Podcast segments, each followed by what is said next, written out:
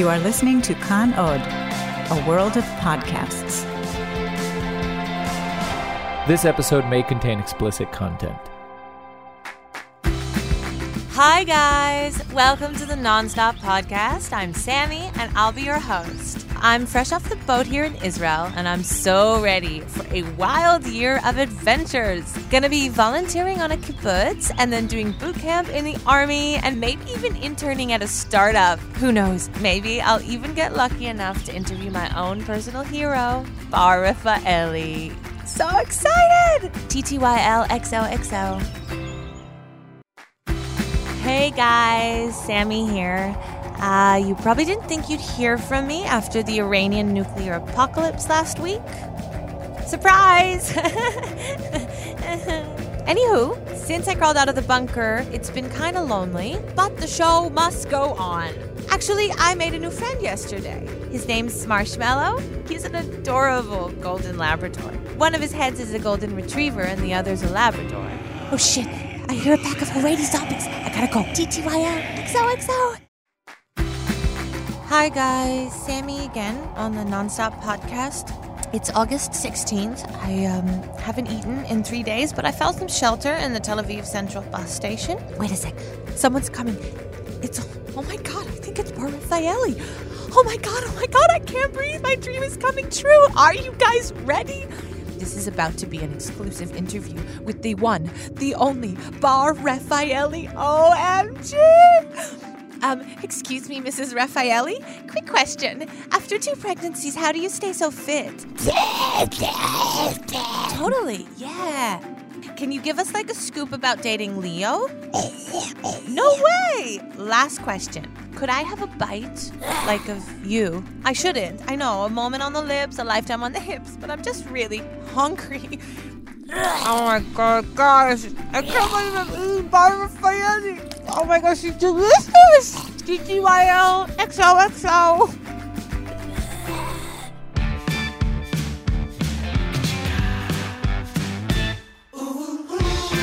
Hello, I'm Naor Meningher, And I'm Eitan Weinstein. aka Two Nice Jewish Boys. And this is the Melting Podcast, a show about what it's like to become an Israeli. Bar Rafaeli, an Israeli icon, the pride of our nation. True, true, but there's a new claim to the throne. You know who I'm talking about. Yeah, uh, Ivanka Trump, No. Caitlyn Jenner, No, no dude, they're not even Israeli. Angela Merkel. N- no, no, Gal fucking Gadot. Oh, My girl, my sister from another mister. You know who I'm talking about. Shout out to Gal. there you go. Yeah, but you know, I can't help but think about Bar. Poor she Bar. had everything magazine covers. Leo. Magazine covers. and then Gal Gadot just swoops in and steals the fucking limelight. And what's Bar doing now? Photo shoots with ex-cons and fantasizing about her brother on national television. Well, yeah. it sucks, man. I think I actually saw her in a supermarket. She was exchanging those empty bottles for cash. It's a sad, sad story. You know, it's a legitimate way to make ends meet. Yeah? Yeah. How would you know? Because that's how I make ends meet. Oh, that's cool. Anyway, speaking of making ends meet, we have uh, Jonathan Levy on the show. Jonathan made Aliyah from San Francisco. He's an entrepreneur and a podcaster, and he's going to tell us how to become superhuman. Music, we have Zohar Ginsburg from the band Trust a Lady, and she's going to sing some folk for us. Let's get this party started. So we're here with uh, Jonathan Levy, who is a Silicon Valley born entrepreneur, podcaster, and an Ole. So how's your podcast uh, called? It's called the Becoming Superhuman podcast. Ooh. How do you become superhuman? It's, it's a matter of like the daily habits and, and the things that you do. So I interviewed a guy uh, who wrote a book called Fearvana. It's actually like endorsed by the Dalai Lama, and he studied neuroscience after uh, overcoming PTSD or while overcoming PTSD from living or from fighting in Iraq. And he's discovered different ways that you can rewire the brain to kind of conquer fear, to perform well under extreme pressure, extreme fear.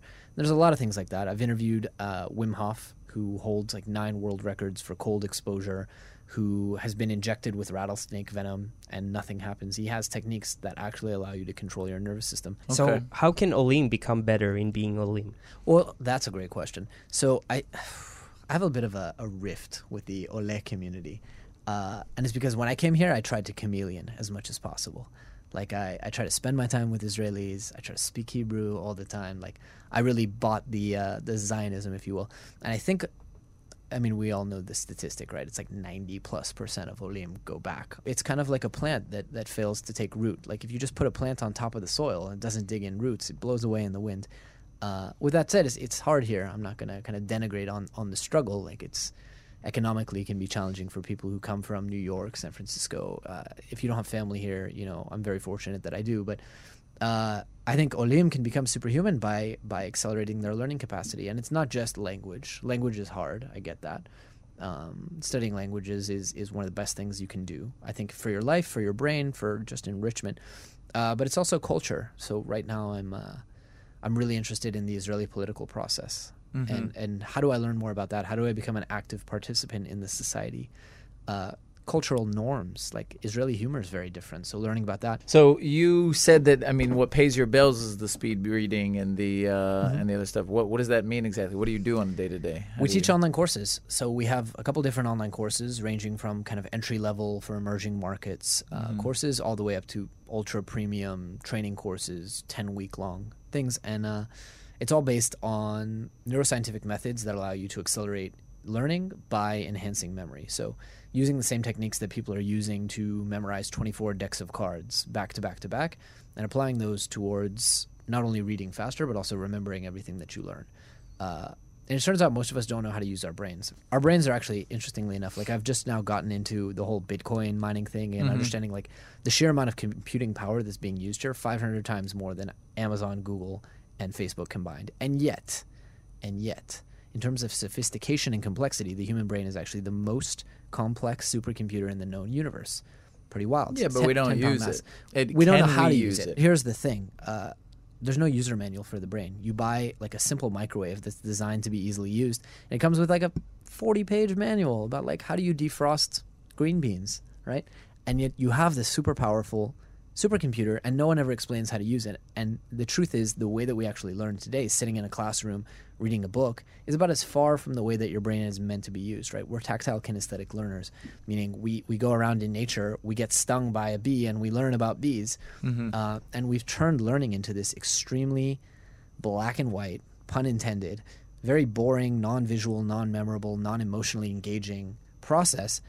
It's no wonder we forget everything that we learn immediately once we leave the exam room. Whereas if you turn everything into these vivid visualizations, if language learning becomes vivid visualizations, connecting your memories, uh, harnessing existing neural networks, and building the density of your brain as opposed to studying flashcards, Mm-hmm. then it becomes this deep immersive process. Most people don't know how to use their memory. So how do you improve? What are what are uh, some tips, some drills I can do that Sudoku. can improve my memory? Uh, very simple. Uh, these three things will improve your memory. Number one, visualize everything you want to remember.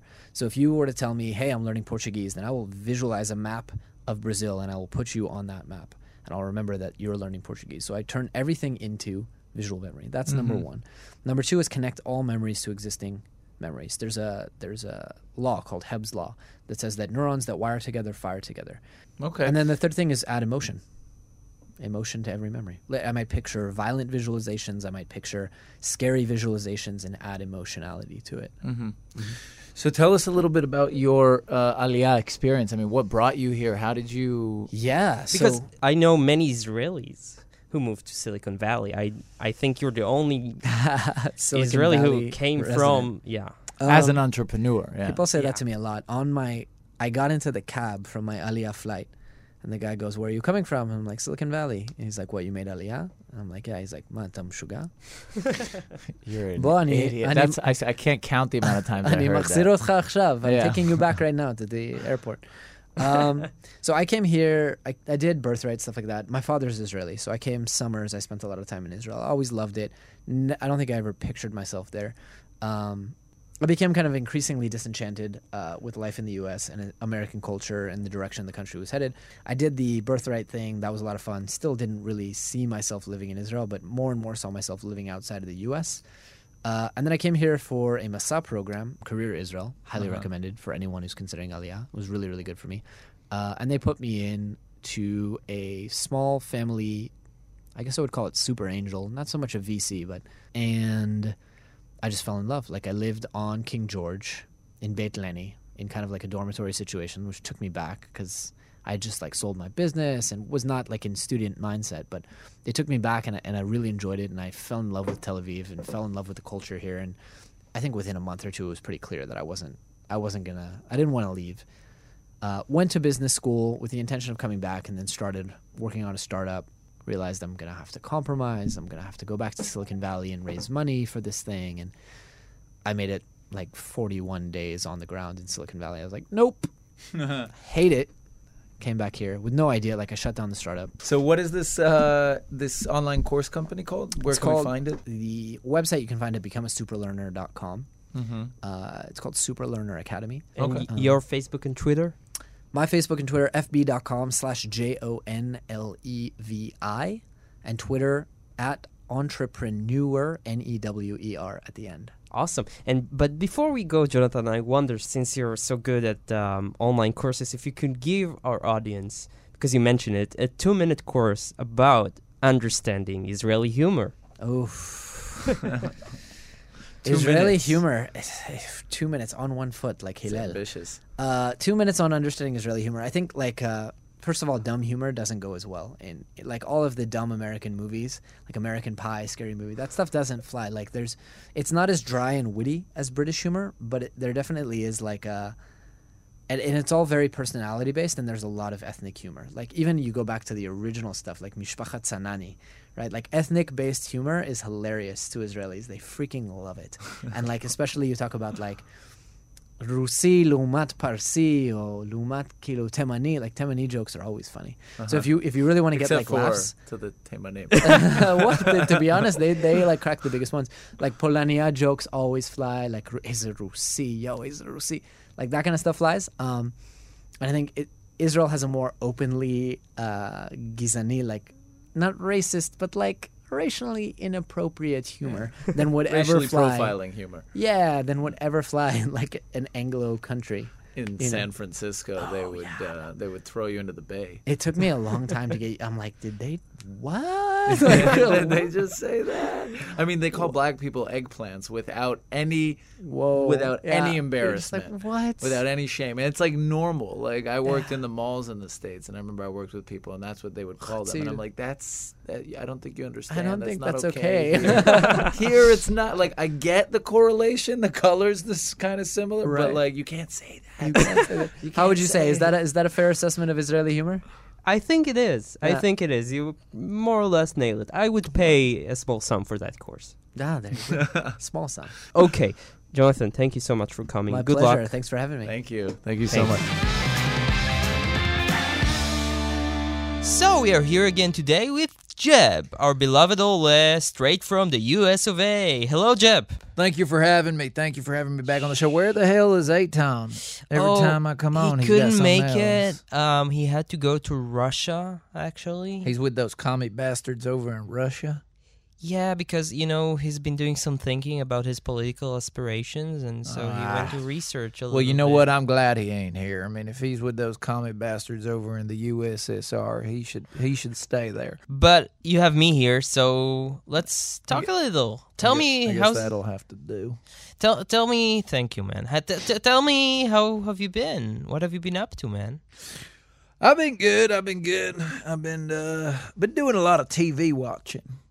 Yeah, no job, huh? No job. no job yet. I'm still looking. Uh, taking. I got a license for some uh, semi trailer driving, like I used to do back in the states. Uh huh. Thinking about getting my trucking career back in uh, On back track. work, back on track. So you basically watch TV all day? I mean, not all day, but yeah, a lot of my day is it's it's kind of research. I, I I think of it like that. And I've been I've been noticing something about your culture here Yeah. really bothers me. What What would that be? Your sports. Our sports. Your sports are a sorry excuse. I mean, they're like your cars. They're just this Euro pansy version of what sports are supposed to be. What do you mean? We have soccer, the most popular sport in the world. Yeah, it's popular with with Euro pansies. Soccer, I mean, I'm sorry, it's just 22 guys running after a ball. No one's really. They're more concerned with how their hair looks than you know what's really going on. I mean, look at that Ronaldo guy. He's got different hairdo every day. Come on, that ain't a sport, man. Football, American football. I don't even. I mean, it's it upsets me. I have to even say American football because you guys over here have started using. You guys have the audacity to call that soccer shit football.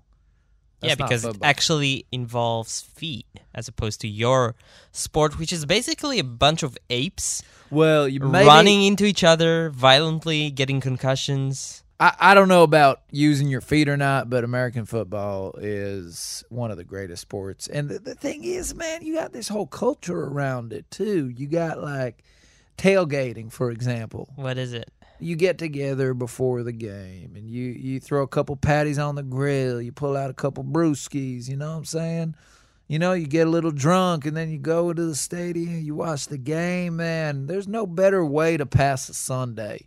That sounds like so much fun. American football, man, it's one of the greatest cultural inventions ever.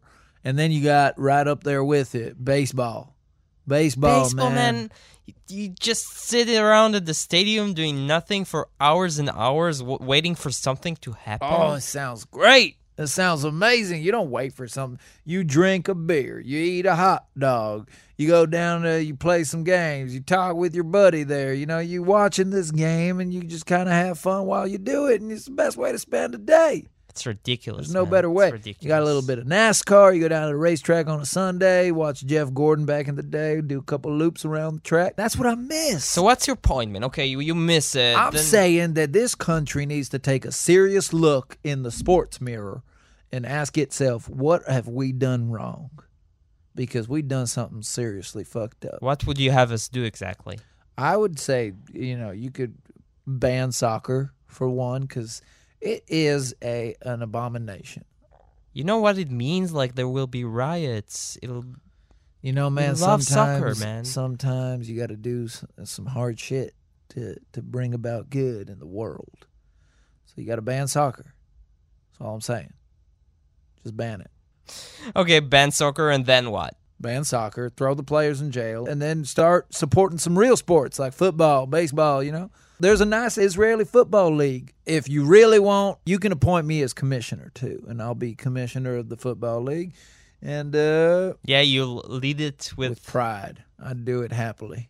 volunteering, of course. No, I, let's come on. Let's not get ahead of ourselves.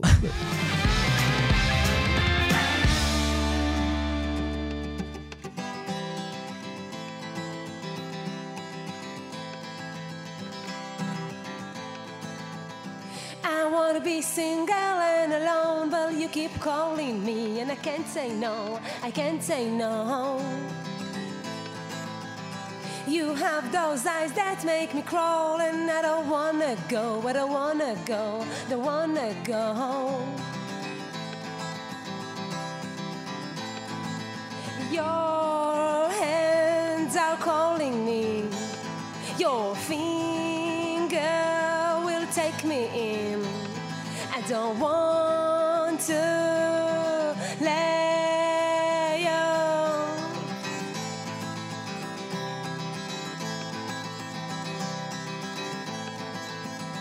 Your dirty hands, your big brown coat, I wanna clean them all. I wanna be the one who knows.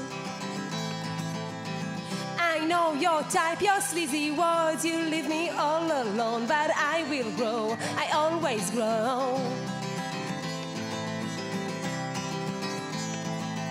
Your hands are calling me. Your finger will take me in. I don't want you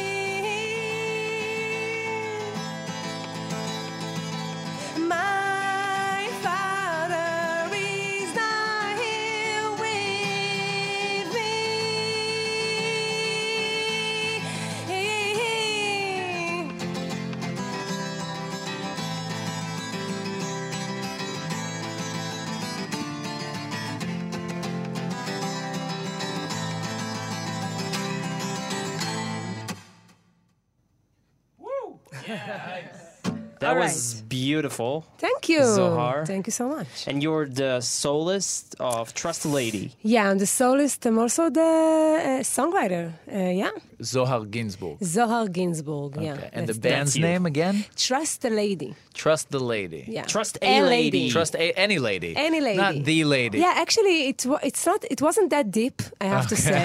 Just- I'm just. Um, I'm just. I'm just. I wanted to have a band. I had a lot of time. I was touring. I was the guitar player of Asaf Avidan. Uh, 2015. Wow. Uh, it was a whole year a tour, and we were touring around the United States and Canada, and we had a lot of time at the hotel. I mean, after two months, you don't have a lot of. You don't you have much to yeah, say okay, anymore. yeah. That's what we found out after one podcast episode.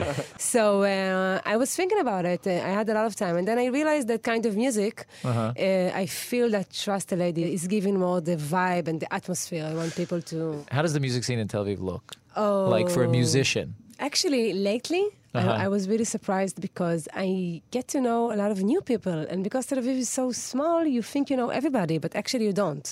And Yeah. it's really cool because it's like a small village comparing to other cities in the world, like big cities. But in the underground scene, uh, the rock and roll, the indie scene, there's a lot of amazing, amazing, amazing musicians, and all the time it's just growing and growing. I mean, So, what are some of the best spots where you can For the see indie indie, scene. musicians? for the innocence. Okay, so first of all, you have the Ozenbar Levontin 7. Mm-hmm. Levontin 7 is really easy to remember because that's the name of the street, Levontin Street. So Yeah. also it's the place. So Ozenbar is one place. Ozenbar is one place next to the Dizengoff Center, Uh-huh. and the Levontin Seven is a bit more south, and then you have the big, the a bit bigger places, which is uh, Tmuna, Bascula, Bar Giora. Like a There's the de- Buksa. Buksa. Okay, so now I was telling about the places that you need to buy a ticket, and there's the places that you can go free. So you have the Rothschild 12, Rothschild 12, sorry, which is amazing, and the Buksa, the Radio EPGB, and Kuli Alma is amazing, And the Teder.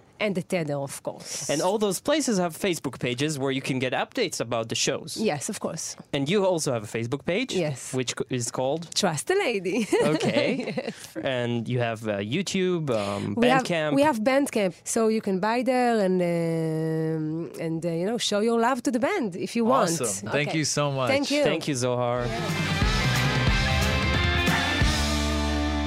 You know, Eitan, a man's got to do what a man's got to do to make ends meet. Absolutely, man. One of the most embarrassing jobs that I had was working in the Dead Sea carts. What do you in mean? the states. So uh, after the military here in Israel, I went back to the states for a year, back home to Birmingham, Alabama, and worked where most Israelis work when they go to the states, the Dead Sea carts. And we would sell Dead Sea products, man, and it was just embarrassing because it's I'm just going to put it out there. It's a lie. It's one big sham. Yeah, seriously though, because if you put all the Dead Sea cards together Yeah. in one place, they would actually be bigger. Than the Dead The Sea, Dead which Sea goes itself. to show that that shit, whatever it is, is not Dead Sea material. Right, it's just physically not. impossible. It is because if it was, the Dead Sea wouldn't be there anymore. It's a lie. I mean, you sell you sell a product to one person for twenty dollars at one point in the day, and then for sixty dollars. So it's versatile. It's versatile. Very. It depends on you know how you assess the person in front of you and how much of a sucker you determine they are. How can you assess that? Well, you know, you can tell, man. There's these uh, there's these rich white ladies. They they walk around the mall with their high end fashion and their jewelry, or you know, if they're like broke as shit, you know, wherever they're from. But the my favorite was the uh, the big mamas. The big black Oh. mamas, they would come up to the car and they'd be like, mm, honey, what you selling right there? Mm, that looks good. Because we would do demonstrations of the Dead Sea salts. And they'd be like, mm, what that is right there? Mm, that looks like it's good. Can you put some on my hands? And I would put some on their hands. They'd be like, mm, this feels so smooth. Actually, at the beginning, they put the they put the salt in their hand. They'd be like, mm, this is rough. I don't know if I like this. And it was always so fun because when you wash the salt off, it gets really smooth because there's a lot of oil in Right. it. And so, like in one second, they'd be like, mm, I don't know if I like this. This ain't this kind of uncut. Ooh, yeah. Oh yeah, that feels so good. Like the second you pour the water on them. I'd be like, honey, let me put on some shea body butter. And I would always get into the the character when I'd be, I was like, honey, let me put some shea body butter on you. You're gonna feel what good feels like. I, put, some shea. They're like, mm, honey, you know, I wish I could buy the whole car. It was so fun to sell to them, but I knew no matter what, they wouldn't buy. It was always the same. They would never. I mean, once in a blue moon, one of them would buy one, but it would always be like, mm, "Honey, I really want. You know, I'm gonna come back for Christmas. I'm gonna buy my whole family some of this." I'd be like, "Yeah, I know, I know, I know." but it was just the most fun to demonstrate on them. Right. Um, Amazing. but it was still an embarrassing job. Right. You're still basically Traumatized. gave BDS a lot of material. yeah, exactly. there. Exactly. What about? I mean, come on, man. You've must have had an embarrassing job Well, or two. I nothing to compete with that. I mean, Yeah. I don't know how you live with yourself. I, I, every day is a new struggle. However, I mean, my most embarrassing job was being a waiter on the beach on a beach wedding. yeah. Um, twice. Oh god. Night after that night. sounds actually horrendous. It was horrendous for several reasons. First of all, it, it's much harder on the beach because you need to wait and you need to do heavy lifting and go from here to there. And in the actual sand of the beach, it's extremely difficult, you know? Yeah, no, walking in the sand so is a bitch. yeah so it was difficult and then it was so humiliating because you had half of us were girls uh, half of us were boys and the other half were girls right so the girls always got those jobs and we are paid evenly so Uh-huh. we do the heavy lifting and they're like put the flowers in the vases and you know uh, take the silverware out and is just a and, shame. and you know and you know look at me man i can do heavy lifting just as much as those girls probably less. probably less so what the fuck Why do they? Yeah, I don't. I don't know, man. And- That's and- pretty sexist. Just because I'm a man, you think I'm strong? I am weak. Exactly. Look. I am fucking weak. All right. exactly. But then God's light shined upon me because during the actual wedding we would still do heavy lifting and the girls would wait in the buffet. Okay. And then one time the girl one girl had to leave, so the boss comes to me and tells me, "No, or you're the most presentable guy here. You look normal. Go and serve." Was he blind? Yes. yeah. but that's not relevant. As he felt your face. yes.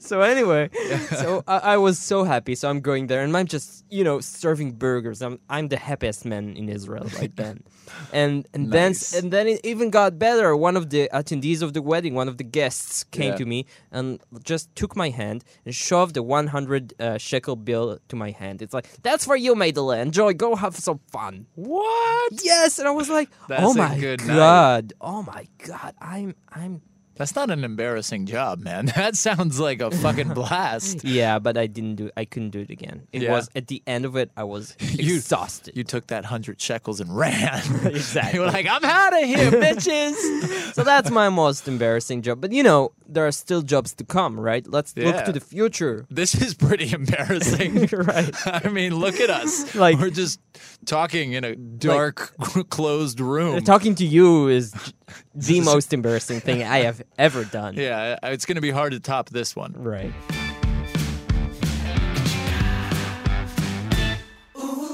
And that's all for the episode, guys. We want to thank Rom Atik, who helped us with editing this show, and Eyal Schindler, who produced it.